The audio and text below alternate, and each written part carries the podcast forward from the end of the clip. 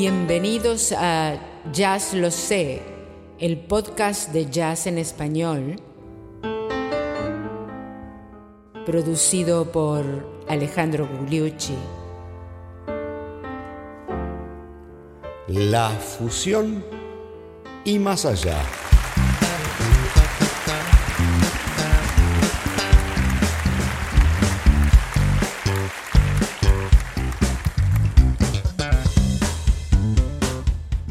Pero qué tal amigos, bienvenidos al episodio 76 de Ya lo sé, tu podcast de jazz en español.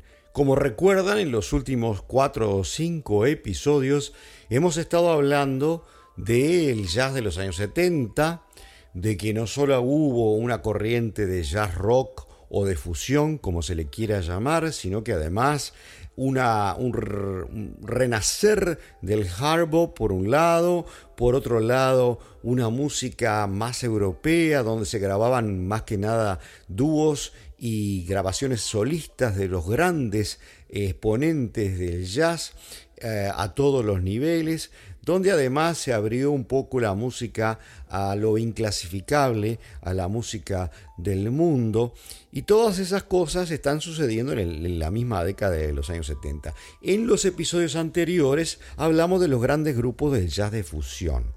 Y en este episodio, digamos, queremos concluir todo este aspecto hablando un poquito de lo que pasó con la efervescencia que ocurrió con el jazz de fusión y que después decayó. Vamos a tratar además en este episodio de traer la contrapartida, o sea, de hablar un poquito de aquello que la música del rock tomó del jazz a nivel de los arreglos, por ejemplo, también en los años 70.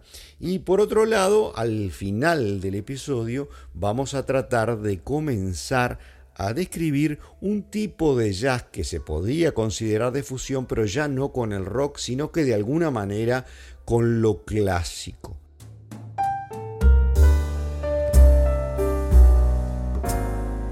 Y ofrecemos este capítulo como complemento, digamos, como redondeo de lo que estamos hablando. Existen muchas otras más corrientes, muchos otros más exponentes y músicos excelentes en todos los niveles.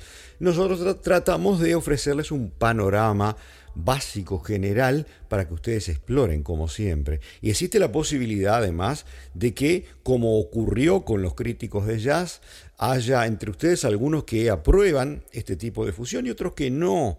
Y además también tenemos que considerar que de repente algunos de los elementos del jazz, ¿no?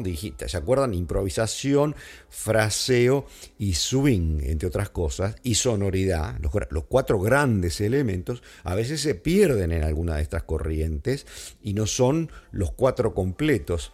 Y eso depende de cómo uno quiera definir o encasillar el jazz. Así que les digo esto ya desde el principio del episodio y sin más vamos a pasar a el primer aspecto de lo cual hablamos en esta introducción, o sea, la incorporación de elementos o arreglos del jazz en alguno de los grupos de rock muy famosos de los años 70. ¿Qué les parece?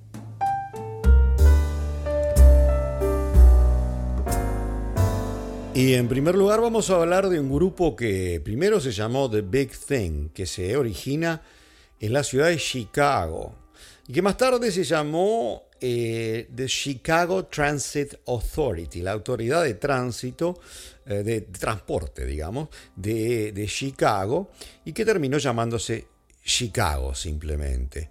Y es un grupo que en sus principios hacía una música de fusión, una música rockera, pero que tomaba del jazz algunos elementos de los arreglos y sobre todo el uso de trombón, trompetas y saxos con arreglos que se parecían un poco a los arreglos de soul, pero también de de gran banda de jazz. En sus primeras épocas hizo una serie de, discos que tenían todos estos componentes, pero más tarde el grupo Chicago eh, se, después de la desaparición de su guitarrista en el año 78 se, eh, se dedicó más que nada a una música mucho mucho más comercial que perdió todo lo que eh, tenía de interés con respecto a los arreglos que se parecían mucho al jazz.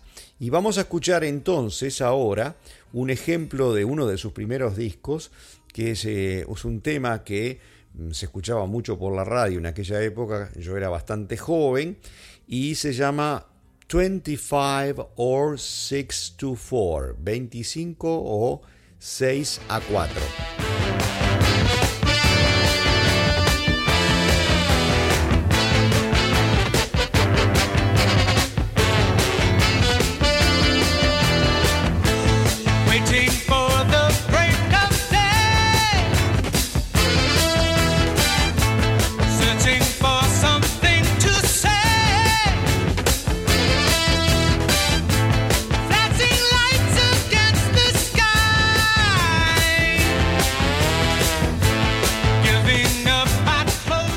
Chicago estaba formado por Peter Chetera en el bajo, Terry Kath en la guitarra, que murió en el 78 y fue suplantado por varios guitarristas, Robert Lamb en los teclados, Lee Lughani en la trompeta, James Pankow en el trombón, Walter Parasider en los saxos, flautas y Danny Serafin en la batería en la primera formación, como les decía. Y como ustedes ven, hay arreglos de vientos que eh, evocan muchísimo no solo la música soul, pero sino los arreglos de vientos que se hacían en algunas fases del jazz de gran orquesta, ¿verdad? Y esa es la, la, contribución de Chicago a este tipo de fusión. Escuchemos un par de temas más que reflejan aquella fase inicial de este gran conjunto de rock que lamentablemente luego se dedicó a la música muy comercial.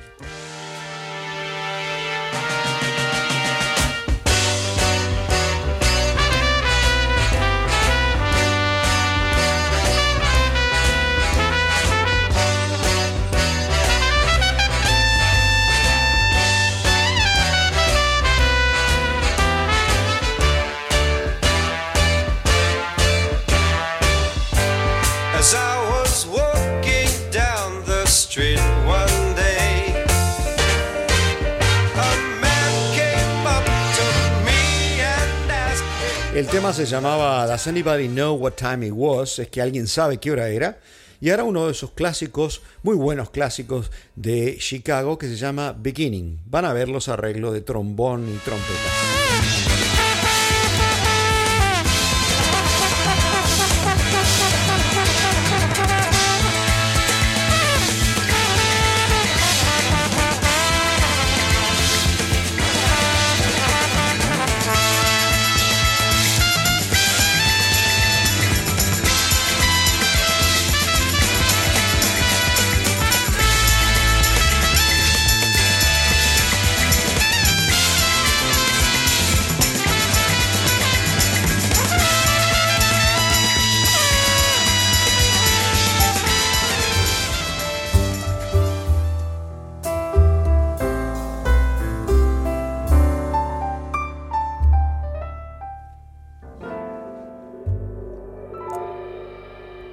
Obviamente se habrán dado cuenta que estábamos hablando de eh, fusiones que se están produciendo desde el rock hacia el jazz en los años 67, 68, 69, 70. O sea, eh, contemporáneo con eh, aquello que hizo Miles y que eh, muchos críticos consideran el inicio de la fusión. De repente es discutible porque estaban habiendo fusiones desde el otro lado ah, simultáneas o incluso anteriores. ¿no? Estamos hablando de los años 69, por ejemplo, donde están los Beatles haciendo allá en Abbey Road, están haciendo nada menos que Abbey Road, el disco. Evidentemente, algo maravilloso de un lado y por el otro lado tenemos esta gente en Estados Unidos haciendo este tipo de música y, por el otro lado tenemos el inicio de aquello que hizo Miles Davis con Beaches Brew y básicamente con los grupos que presentamos en los episodios anteriores eh, como ser la Mahavishnu por un lado, Chicorea con Return to Forever, Weather Report y Herbie Hancock. Otro grupo que se nos ocurre que debemos presentar, que hizo una fusión desde el rock hacia el clásico y hacia el, el jazz, es Blood, Sweat and Tears. Sangre, sudor y lágrimas, parafraseando aquella famosa frase de Winston Churchill que no les podía prometer a los ingleses más que sangre, trabajo, sangre, sudor y lágrimas eh, cuando estaban resistiendo la invasión posible de los nazis. I have nothing to offer but blood, toil, tears and sweat. Este grupo se fundó en Nueva York en el año 67 eh, y tenía una capacidad de amalgamar una serie de influencias, por ejemplo, música de James Taylor, de los Rolling Stones, pero también de Billie Holiday y de Eric Satie, e incluso incorporando influencias de Thelonious Monk y de Prokofiev en sus arreglos, arreglos maravillosos de eh, no solamente la parte de teclado, sino que la parte de vientos. Vamos a escuchar a Blood, Sweat and Tears en el clásico Spinning Wheel.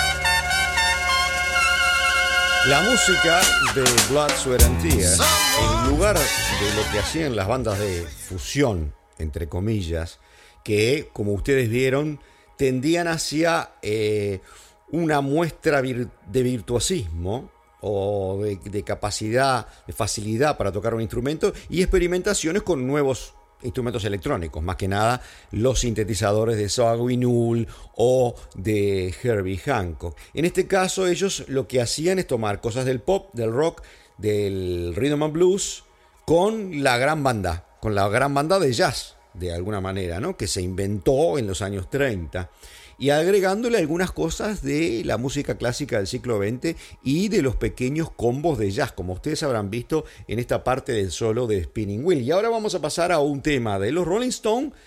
Sympathy for the Devil, simpatía por el diablo, en la parte media del tema donde ustedes ven el arreglo eh, completamente original pero que toma muchísimo de jazz.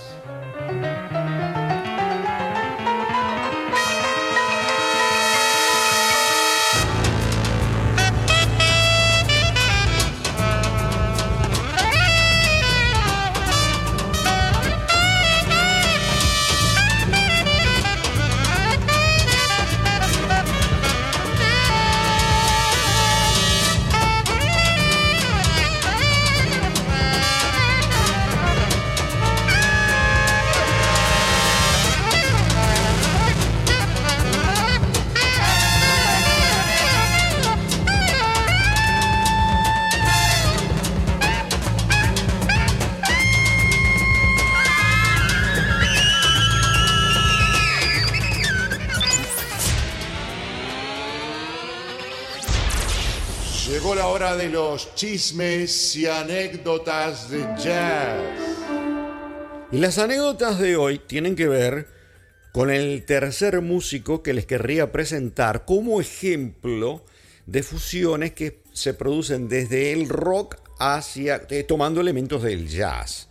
Y en este caso es más complicado que eso porque se trata, y lo vamos a escuchar después de este break de anécdotas, específicamente de Frank Zappa, que se llamaba Frank Vincent Zappa, nacido en Baltimore, Maryland, en el 40 y muerto en el 93 de un cáncer de próstata. Era, fue un gran eh, cantante y compositor americano de origen italiano, con una manera de tocar la guitarra muy sucia, muy especial, un compositor modernista, eh, multiinstrumentalista, muy difícil de definir, extra, si se puede definir como que Zappa es Zappa y es extremadamente original y controvertido y que tomó influencias tanto del como, como del rock como de, eh, de Edgar Varese, un compositor de musique concrète Ah, francés que estaba radicado en Estados Unidos y que ha sido olvidado eh, un poco de lo que es la música clásica, digamos, entre comillas, contemporánea.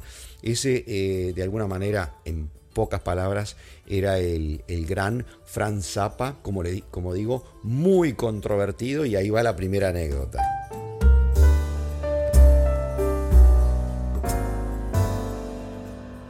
Frank Zappa eh, tenía un conjunto que se llamaba Las Madres, las Madres de la Invención, The Mothers of Invention.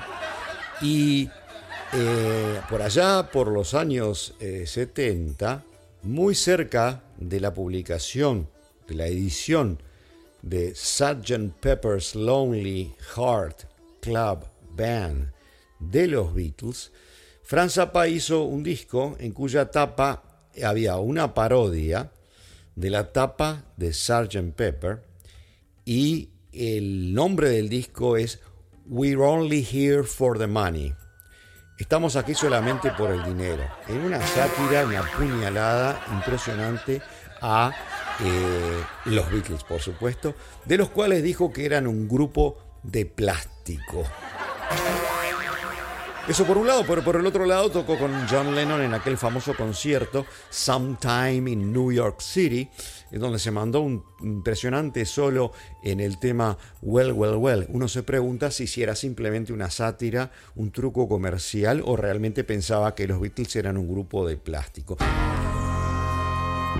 Y tenía esas actitudes contradictorias también con el jazz, ¿no? Siempre se distanció lo que pudo del jazz eh, ahí hacía el chiste que era la música del desempleo. Y algunas otras veces eh, dijo, el jazz no está muerto, simplemente tiene un tufillo, un olorcito. Y sin embargo, como vamos a ver, su música del 69 al 72 tenía muchos elementos del jazz. Y otra, y la, la anécdota final relacionada con sus críticas a, las drogas, pero por otro lado era un gran fumador, eh, era el hecho de que eh, cuando se hizo el famoso festival de eh, rock de Monterrey, aquel festival en el año 67, donde estuvo Jimi Hendrix, que recién volvía de Inglaterra y rompió todo, y donde estaba, entre otros, Janis Joplin, de Mamas and the Papas, lo invitaron a Zappa y él dijo, porque ella estaba en Los Ángeles. Eh, yo con los grupos de los grupos hippies, drogadictos y malos músicos de San Francisco no me mezclo.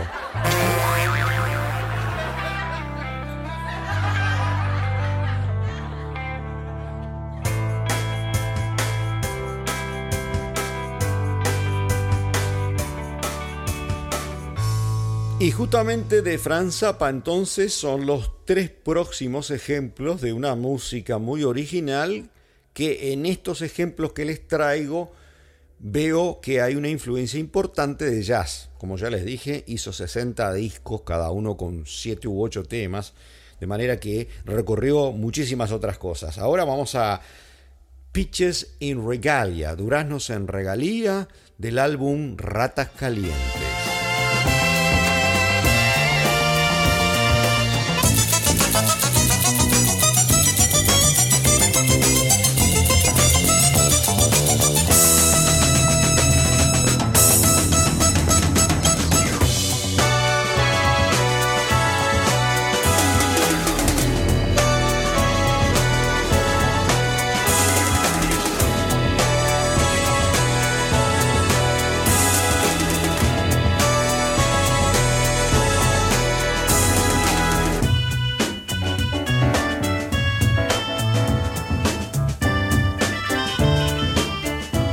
Frank Zappa en los años 70. Ahora pasamos al tema homónimo del disco Waka Yawaka.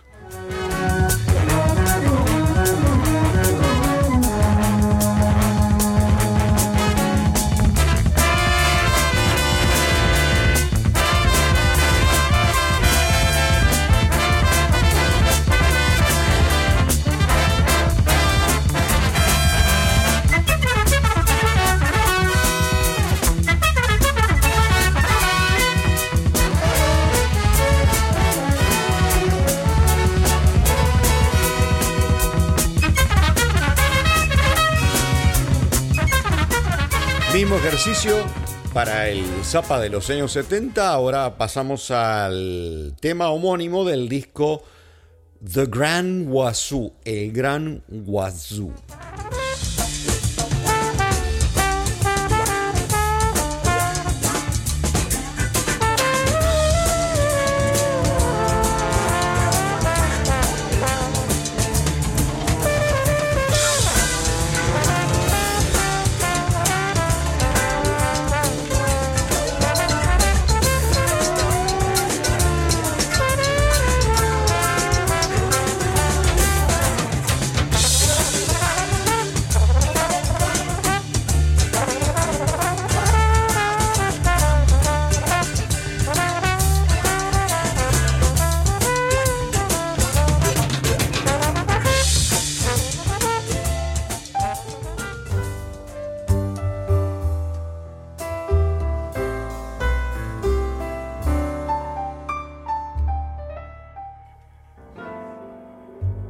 Adelantamos en el comienzo de este episodio, en esta parte final de el mismo, y lo vamos a continuar en el episodio siguiente, número 77, existe otro tipo de fusión que es más que nada utilizando los valores de la música europea y de la música clásica, que si por ejemplo, digamos que en el año 50 y 60 eh, el hard bop era considerado el, sonido del Blue Note, por el sello Blue Note. Bueno, eh, este tipo de fusión del cual vamos a hablar ahora está nucleada en el sonido ECM, o sea, el sello ECM, que es un sello musical de origen alemán, eh, centrado en la ciudad de München, en Múnich, que fue fundado por Manfred Eicher en el año 69 y que eh, también eh, florece con muchísimos discos en estos años 70 de los cuales estamos hablando. hablando. Pero en realidad la tercera corriente, o sea, la fusión de la música de jazz con la música clásica, había sido propuesta por Günther Schuller, aquel eh, aquel señor que tocaba el corno en la orquesta, ¿se acuerdan del Birth of the Cool del 49? de Miles Davis y que hacía arreglos también. Él propuso la tercera corriente en el año 57 con mayor o menor éxito. También está la fusión con, con, la música latina per se, el jazz latino, del cual vamos a tener un episodio un poquitito más adelante. Esta música de fusión eh, cuasi clásica tiene eh, ese problema o esa virtud, depende de cómo uno lo mire, de que de repente por algunos eh, momentos pierde todo lo que habíamos hablado del jazz como originalidad, o sea, el swing, eh, las notas blues, la síncopa y, y, de repente las improvisaciones son largas improvisaciones que parecen música clásica, chopinesca en algunos, en algunos casos, con mucho tecnicismo. Pero bueno, vamos a dejar de hablar y poner ejemplos. Hoy vamos a empezar con el gran guitarrista que se puede inscribir si uno quiere, lo quiere encasillar en esta corriente del sonido ECM, SM, que es Pat Metheny. Vamos a escucharlo y hablaremos un poquito de él en esta última parte del episodio.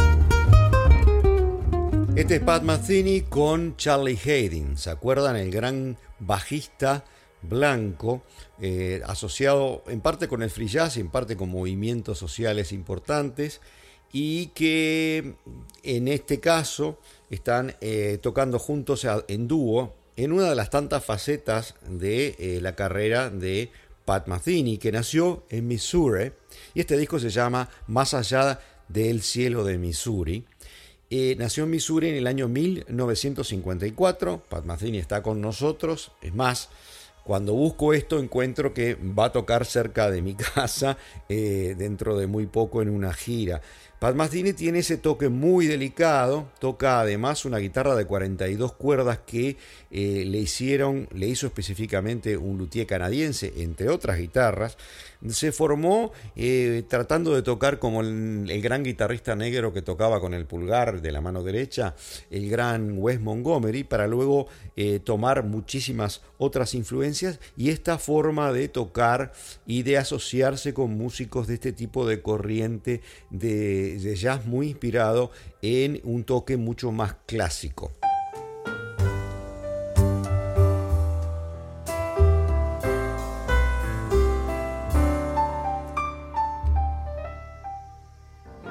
El tema con Charlie Hayden que acabamos de escuchar eh, se llama Vals para Ruth. Y ahora vamos a escuchar uno que se llama Encuéntrame en tus sueños, Find Me in Your Dream. Y en este caso es Pat Metheny con otro de los grandes pianistas contemporáneos que hemos escuchado, del cual hemos hablado y que vamos a hablar más incluso cuando eh, presentemos algunos estándares, que se trata de Brad Meldau otro dúo de Pat Metheny, en este caso con el pianista Meldau.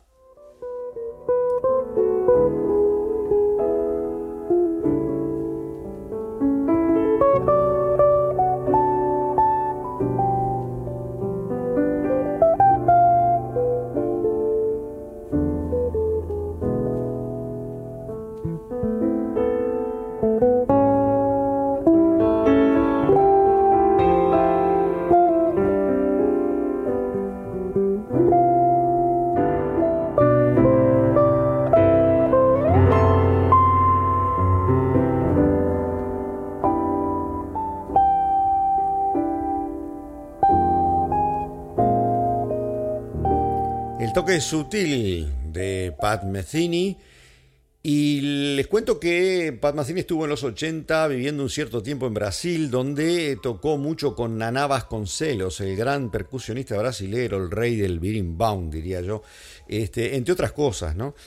Uno de sus pianistas en su, el Pat Metheny Group, que sigue eh, existiendo y que tuvo diversas formaciones, es el gran Lil Mays y lo van a encontrar también eh, haciendo dúos con él o en el grupo en general. Pero ahora vamos a escuchar un ejemplo eh, diferente, un Pat Metheny un poquito más hot, digamos, en dúo con otro de los grandes guitarristas contemporáneos, John Scofield. Y el tema se llama The Red One, el rojo.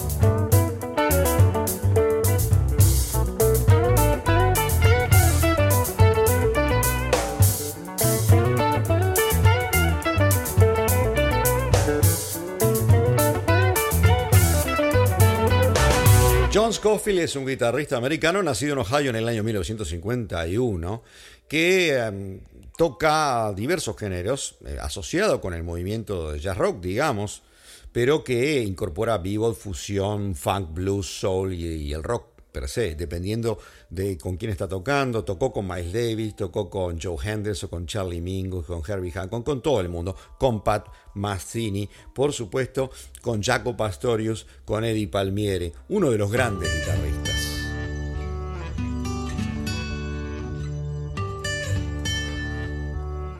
Y un disco muy aclamado, el, editado en el 87 y ganó el Grammy en el 88 como mejor disco de jazz de fusión, eh, fue el disco Still Life, Naturaleza Muerta, grabado eh, por Pat Metheny con Lyle Mays en su propio sello, con más independencia que el, el, sello ECM, SM, del cual hemos estado hablando, ya con otra búsqueda, con influencias brasileras, como les dije, lugar donde estuvo viviendo. Y el tema, el tema, uno de los temas más populares de Mazzini es Minuano, que se refiere al viento pampero, que se le llama en la, en la Argentina y en el Uruguay, un viento que viene del sur, eh, y por supuesto que en Río Grande lo llaman el Minuano, ¿no? como las poblaciones minuanas que había eh, indígenas eh, en esos lugares, en el sur de Brasil y en el Uruguay.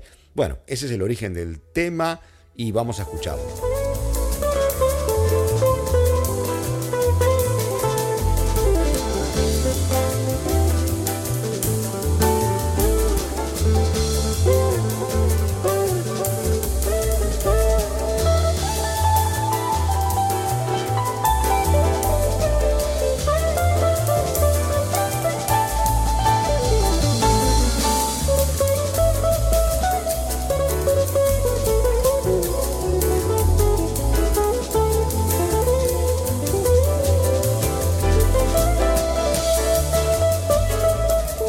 Dicen que Mazzini de alguna manera eh, refleja la culminación del movimiento jazz rock y del potencial y a su vez una, es una señal de moverse un poquito más allá de la fórmula de este género. Ustedes vieron que eh, de estos pocos ejemplos que les puse, Mazzini tiene un estilo muy delicado, muy alejado de lo que es la estridencia que puede y el virtuosismo a veces fácil de algunos de los exponentes del jazz rock, con una técnica virtuosa, pero no tan llamativa en la sonoridad, y además que cuando quiso hizo cosas atonales, con nada menos que con Ornette Coleman, y algunas otras cosas que se balancean entre lo comercial y lo no comercial. Y para terminar el episodio de hoy, ¿qué les parece un ejemplo de Mazzini en guitarra sola? En un ejemplo de un disco bastante reciente que interpreta el clásico tema de Paul McCartney, And I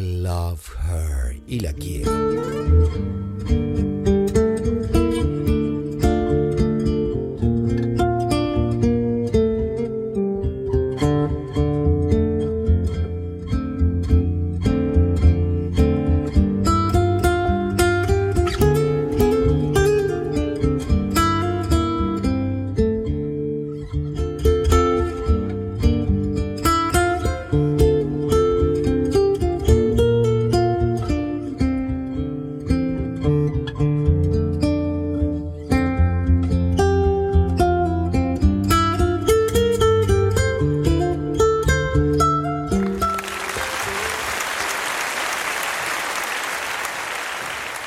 Así, queridos amigos, llegamos al término del episodio número 76 de Jazz Lo Sé, tu podcast de jazz en español. Si me acompañan en el episodio siguiente, número 77, vamos a continuar con este tipo de música. Eh, vamos a cerrar este capítulo de, de fusión de la música con ah, influencias más clásicas. Y en este caso vamos a visitar la música del gran pianista Keith Jarrett, alguien muy original, también controvertido, eh, capaz de tocar eh, solos de piano de, una hora, eh, que toman influencias de todos los clásicos y a su vez de toda la gente que tocó el jazz, algo muy, muy original, muy idiosincrático. Y además vamos a agregar otros de estos exponentes, algunos de ellos europeos, como por ejemplo Jan Garbarek, Noruega, Enrico Rava en trompeta eh, de Italia. Vamos a también hablar de Gismonti en Brasil, Dave Holland de Estados Unidos, Ralph Towner en guitarra, Abercrombie, Oregon y John Zorn. Todo eso y mucho más en Ya lo sé 77. Y a ustedes, muchísimas gracias por escucharnos hoy.